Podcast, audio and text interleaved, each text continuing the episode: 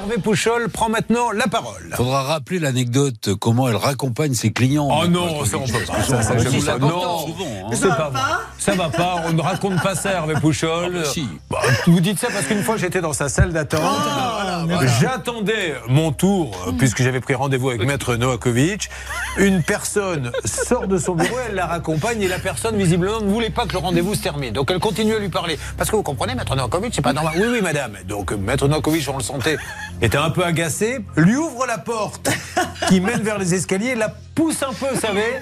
L'autre continue de parler dans les escaliers en se retournant. Non mais Madame Novakovic, oui, oui, c'est ça. Allez, bon courage.